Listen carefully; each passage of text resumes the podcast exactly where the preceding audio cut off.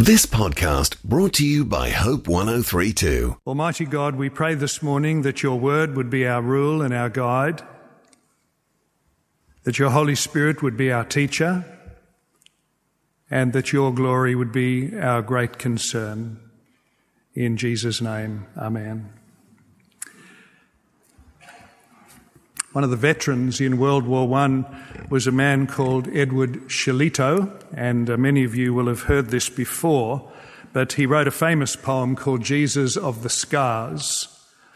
And the last verse of the poem says this The other gods were strong, but thou wast weak.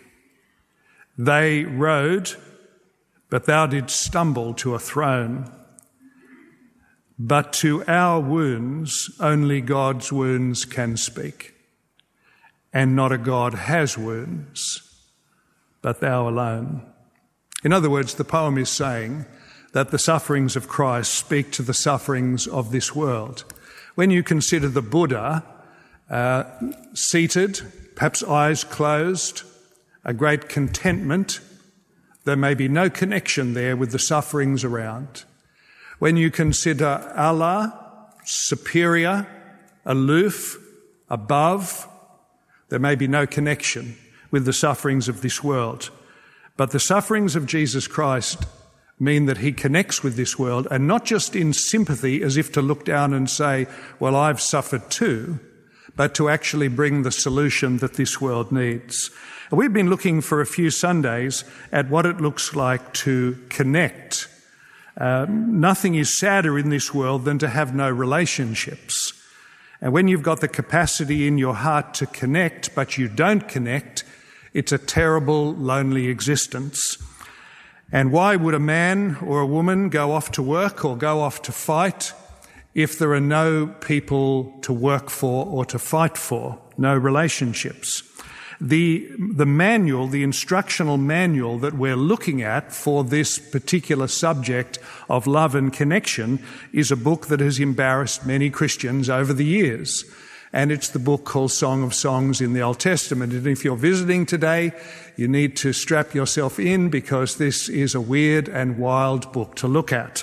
We have, however, been finding it very wonderful, I think. We've had now two Sundays, and today is the third. The book is called Song of Songs in the Old Testament. It's written by the great King Solomon. It describes a very private, personal relationship going on between a young man and a young woman. And it is quite possible that Solomon wrote the book to say toward the end of his life, this is how a relationship should be run. Don't do what I did which is to use my power and my authority and my sinfulness to do whatever I wanted and to wreck relationships. Now, as we study this book, Song of Songs, and we're looking quite strangely at this relationship between a girl and a boy, it's like looking at a map. You look at a map to understand a bigger territory, and we're looking at this model of a couple in order that we might see a much bigger couple, which is Christ and his people, the bridegroom and his bride. So every time you read Song of Songs, and it's quite a tricky read, and you see a man there who is trustworthy and he's tender and he's strong and he's sacrificial and he's making his girl secure and joyful and peaceful, you must be saying to yourself as you read the book, the real signpost fulfillment is Christ. This book ultimately points to Jesus Christ. He loves his people properly and perfectly. And it is the great privilege of the Christian to belong to Christ, not just to believe in him from a distance, but to belong to him. And more important than any horizontal human relationship is to have a relationship with Christ, because one day you and I are going to meet him and he's going to say one of two things to us. He's either going to say, I know you, welcome, the most wonderful words we will ever hear. Or he will say, I don't know you, depart, the most terrible words we will ever hear. So we've seen this couple in the first two Sundays speaking, communicating, getting to know each other, and then we've seen them move from their courtship I don't know what the right word for courtship is, into the marriage. Actually, I looked up my thesaurus to see what it said about courtship because we have so many romantic men in this congregation and we needed some new words to describe what to do. And my thesaurus says that if you want to court your girl, you exercise some wooing and some cooing, some serenading, and this was a shock to me, some ogling, some gallantry, and you kill with kindness. So, for those of you who want to work on your courtship or your relationships, there's the thesaurus for you. Now, last week we left the couple, so to speak, in the marital bed. And if this was a fairy tale book, it would finish at chapter 5, verse 1, and the couple lived happily ever after. But this book is about the real world. And God understands the real world. And today we're going to look at our section under three brief headings, and I know some of you write this down. So the first heading goes like this When things go wrong. Chapter 5, 2 to 8. There is tension when things go wrong. Point number two, why there is hope. Chapter 5, verse 9 to 16. There is a portrait of a man who is trustworthy. And thirdly, what love looks like. Chapter 6, 1 to 13. This very comforting final section. Now, first of all, we're going to think about when things go wrong, chapter 5, verses 2 to 8. And if you've got your Bible open, I know this is a bit of a stretch for you, but if you've got your Bible open and you're looking at chapter 5, verse 2, I want you to see that the man in chapter 5, verse 2 obviously comes knocking at the door. He wants to connect with her, inverted commas, connect. Uh, she does not want to connect with him. She then changes her mind and gets up and says, Yes, I'm sorry but he is gone. It's just a little tiff. It's a little intimate but sad moment in the relationship. So look at chapter 5, verse 2. She says, My, lo- my beloved is at the door. And uh, he obviously seems to be wet and cold because he's been out perhaps traveling through the night, drenched with dew. Uh, she says in verse 3, Do I have to do this? You know, this is the wrong time. Verse 5, she gets up she says, I arose to open the door. Verse 6, he's gone. She goes looking for him. Verse 6. And in verse 7, as she wanders the streets, she gets treated, perhaps because of her night dress or perhaps because of her distress. She gets treated as a kind of a, a, a wild woman or a drunk or something like that. The men of the city uh, treat her terribly. So things have gone wrong. Sometimes things, friends, go badly wrong. Do I need to tell you? A lady took out a billboard in Birmingham City, complete large billboard in the middle of the city, and it said this To my dear husband Mark and my best friend Shelley, you are the most despicable, deceitful people I have ever met. I know what you did, and I am disgusted. I have changed the locks, Mark, and burnt your clothes, and emptied our joint account to pay for this poster. You deserve each other. Jane. Do you get the impression things have gone badly? There is a relationship catastrophe. Often, however, it is the smallest thing and uh, so many tensions start small. World War I started not with an invasion, but with one bullet being fired.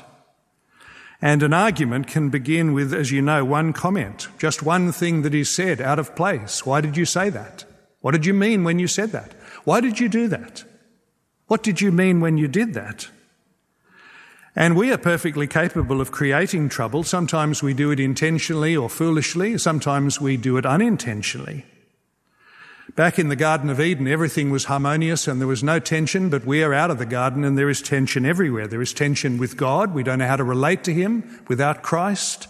There is tension with people and the planet itself is very unpredictable. Tension has been built into the world outside the garden. And it's very helpful that the Song of Songs, which we've been following, doesn't just talk to us about some kind of ideal relationship, but talks about a real relationship. Because uh, whether it's small fights or whether it's big wars, they come from the same place. Uh, James, the brother of Jesus, says in chapter 4 of his letter in the New Testament, What causes fights and quarrels? Don't they come from your desires? You cannot get what you want, and so you fight. Well, that reminds me of my time in the kindergarten sandpit. It reminds me of times in the home. It reminds me of times in the church. And it describes the wars of our world. All the breakdowns in this world are a spillover from the breakdown with God. And the sequence of breakdown in the garden, which is breakdown with God, breakdown with people, breakdown with the planet, that sequence has to be fixed in the same order. You have to get back with God through Christ.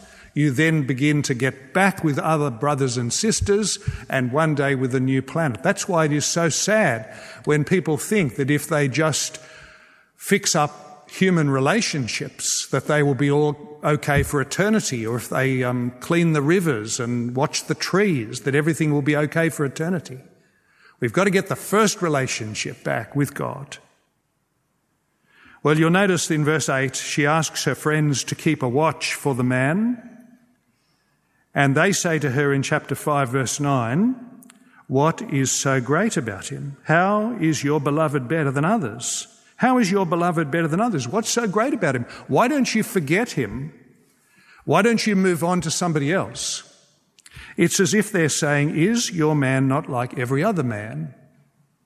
I mean, have you not watched dating shows on television? You know, there's just not enough dating shows at the moment, really, are there? We need more dating shows. They're so profound, they're so informative. They help us to know how life works. And these friends of the girl are saying, Have you not been watching? You know, you can't trust men. Why should you be pursuing this guy? He's left. So there's the first thing when things go wrong. Second, why there is hope. And the hope is found in this man.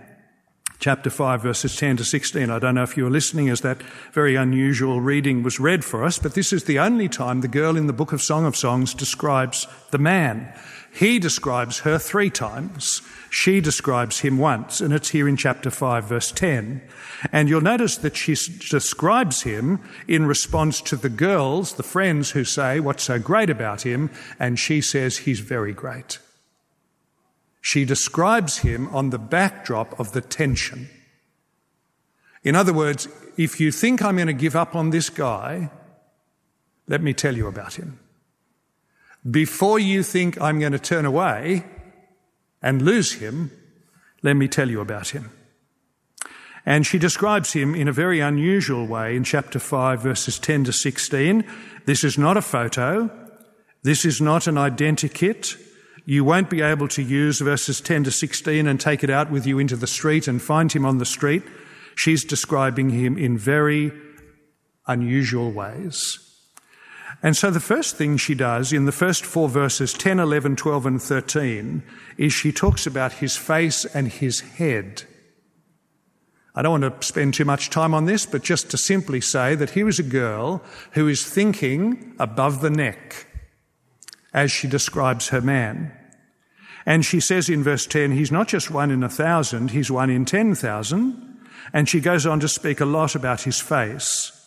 And you discover a lot about a person from their face.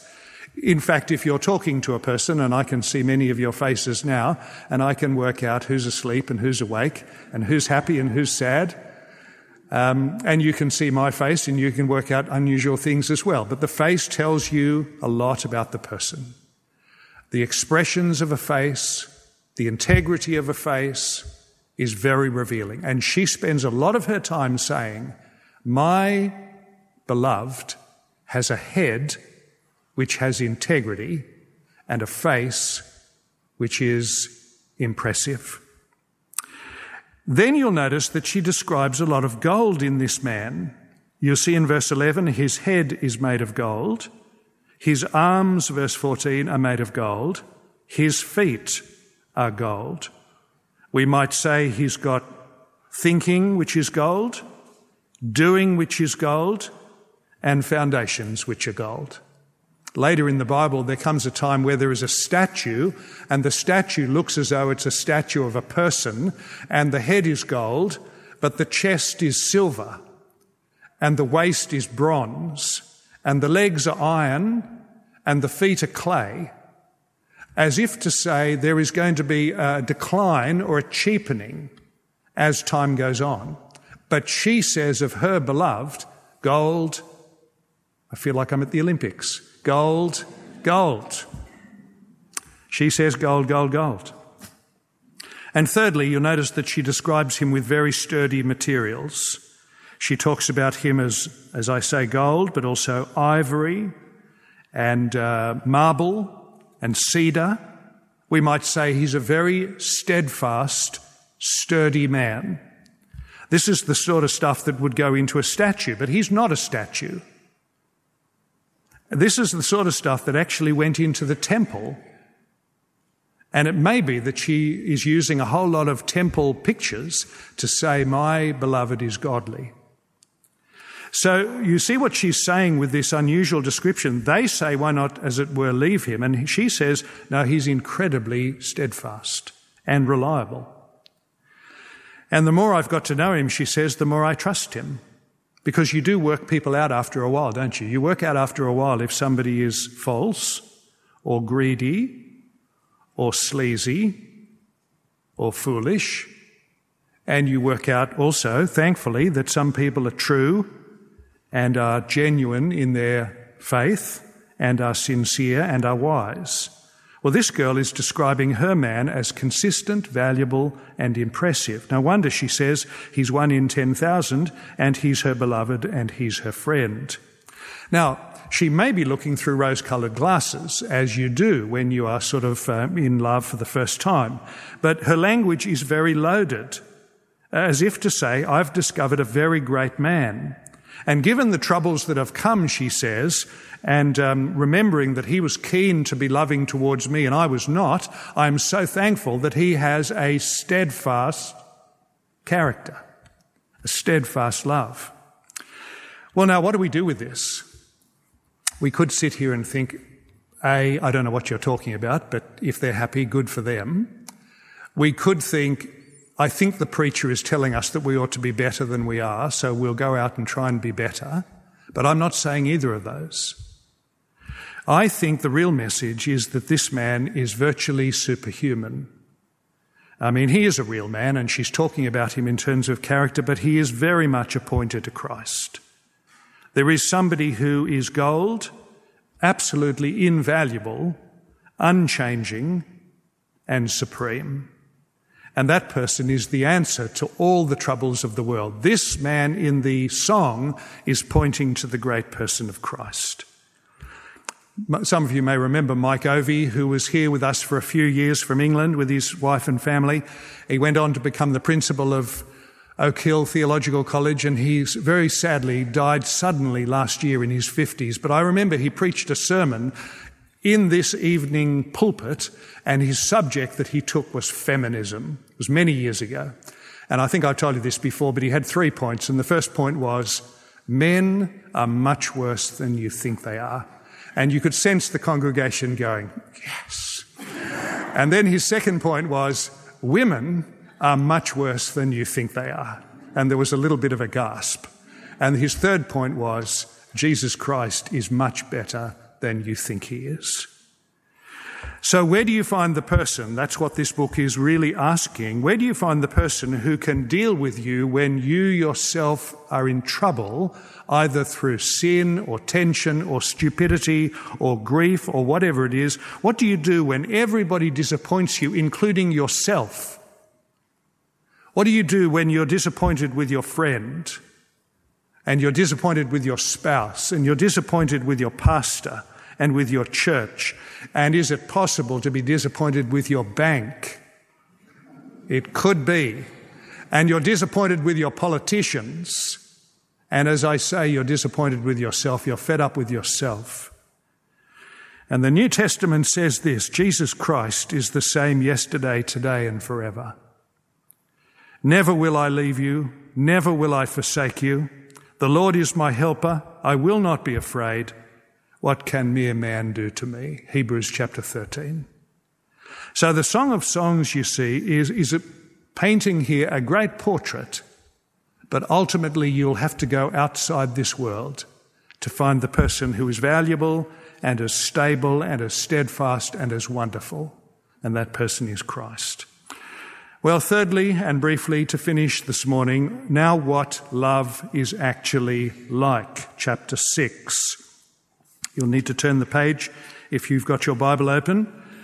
Um, Song of Songs, chapter 6. Now, just before we look at the subject of love, I want to suggest to you that I personally, and you as well, may find Anzac quite a confusing time. One of the reasons I think we find it confusing is because we rightly spend some time thinking about the men and the women who have given their lives for others. And then the preacher gets up and says, uh, Don't forget Jesus. He gave his life for others too. And we find a sort of a file for Jesus. It's as if he gets lost in the forest of all the sacrifices. But that's a great mistake. That's to forget who Jesus Christ is. Jesus Christ is the infinite person. He's the infinite person. And therefore his death has infinite value, global and eternal value. Because when the Son of God came into the world, the Son of God who made the world and came into the world, who holds the world and will one day judge the world, and then he dies for sinners in the world, that brings hope because he is an infinite person dying an infinite death. It's as if his death opens oceans of mercy for the world. And you can bring the match or the candle of your sin to the ocean of his mercy. And I would suggest that uh, you understand Christianity in proportion to your understanding of the cross. If you make a big thing of the cross, you understand Christianity. If you make a small thing of the cross, you probably don't understand Christianity. And the love that he showed as he died on the cross is the same love that he has for his people as he lives. So when he died, it was a very great demonstration of love, and that is the same love that he has now that he lives. And that's why in chapter 6, verse 1, when the friends say, Where has your lover gone? Where is your man? She says, verse 2, and this is slightly um, M rated stuff, she says, My man is as committed as ever. He may withdraw so that I go looking for him, but he never gives up on me. And she puts it in verse 2 in very physical terms. He is as close as possible. He is in the garden. And remember, she describes herself as his garden. So we may break fellowship with Christ, but when we seek His mercy and we get His mercy, He doesn't play games with us. He doesn't play no speaky. He doesn't give us lectures. He doesn't give us law. He doesn't give us reserve. He doesn't give us coldness.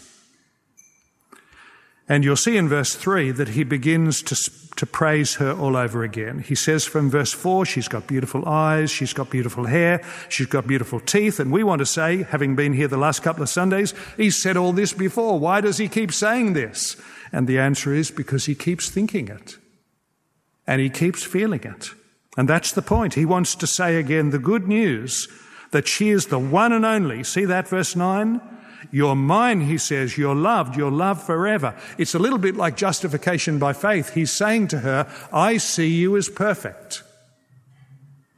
When you put your faith in Christ, he does see you as perfect. He wraps his own righteousness around you and he sees you as perfect. And in the trickiest part of Song of Songs, you'll see in verse 10, the friends say, I think she's looking radiant, brighter and brighter. Verse 11, he says, Everything's great as far as I'm concerned. And she says, verse 12, I feel like I'm back in the chariot with him, safe, ready for anything. Well, I wonder if you can therefore see the consequence of what we've tried to skim across in those two chapters this morning. It's a little bit uh, broad strokes, but I hope you can follow it. There's a tension that comes in the relationship. The hope is found in his character and his steadfastness. And actually, as they come together again, they have gone deeper in their fondness for each other. Is that not, friends, the way it works in life? I remember being in a triplet with a couple of guys and they were absolutely driving me crazy. I couldn't work out whether I could keep meeting with them. I was outstanding in personality and character, a lovable, delightful person, meeting with two very difficult men. I'm so glad you're smiling. And they thought exactly the same of me, impossibly difficult. And we persevered, and we actually, by the grace of God, we went through that. And we got to the point where we had great affection for each other, although we knew each other. So it is in the marriage. You may be going into a little valley in the marriage. You may be in a very big valley in the marriage. But Christ will see you through the valley and up the other side and will often bring you up onto higher ground than you went in. In your relationship with Christ, it may be that you're going through a bad patch, a dry patch, a difficult patch.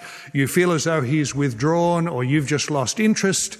He's not lost any interest in you whatsoever. His character is the same. He's the same yesterday, today, and forever. His love is steadfast. And He will use this time to awaken a new affection and a new devotion and deepen your faith. Watch and see. But of course, you need the will to do this. If you've got the information, but you don't have the inclination, you're in a very bad situation. I was reading recently that the diggers in the trenches of World War I were all given New Testaments. But it's not clear how many were reading. One man, John Ridley, wrote back from World War I and he said, War is an awful thing. But what is more awful is that so many who are here facing death care not for the one who can save them. And the first line of the Edward Shillito poem, Jesus of the Scars, begins like this If we have never sought thee, we seek thee now. Well, I wonder if that's true. We don't see it much in our city, we don't see it much in our country. There is a great hunger for Christ in China. They cannot produce enough Bibles to, to, keep up with the demand. And the government, now afraid of the church, has stepped in recently to declare that no secular bookshops can deal with Bibles, can sell Bibles. All the other religious books, fine. Bibles in secular bookshops, no. And here we are, we're in the West, and we've got Bibles all over the place, and they're gathering dust because we don't have the brains to read them. We're in a very great spiritual battle. And I want to say to you, friends, that's why we stop to pray. Because we cannot do this just by cheerfully buzzing along. We need to stop and pray. We feed when we come here, God willing, and we fellowship, God willing. And then we stop and we come together to fight the fight of the battle in prayer. And we don't have enough soldiers from this congregation coming to fight. We've got lots of feeders, we've got lots of fellowshippers, but we don't have enough who are fighting.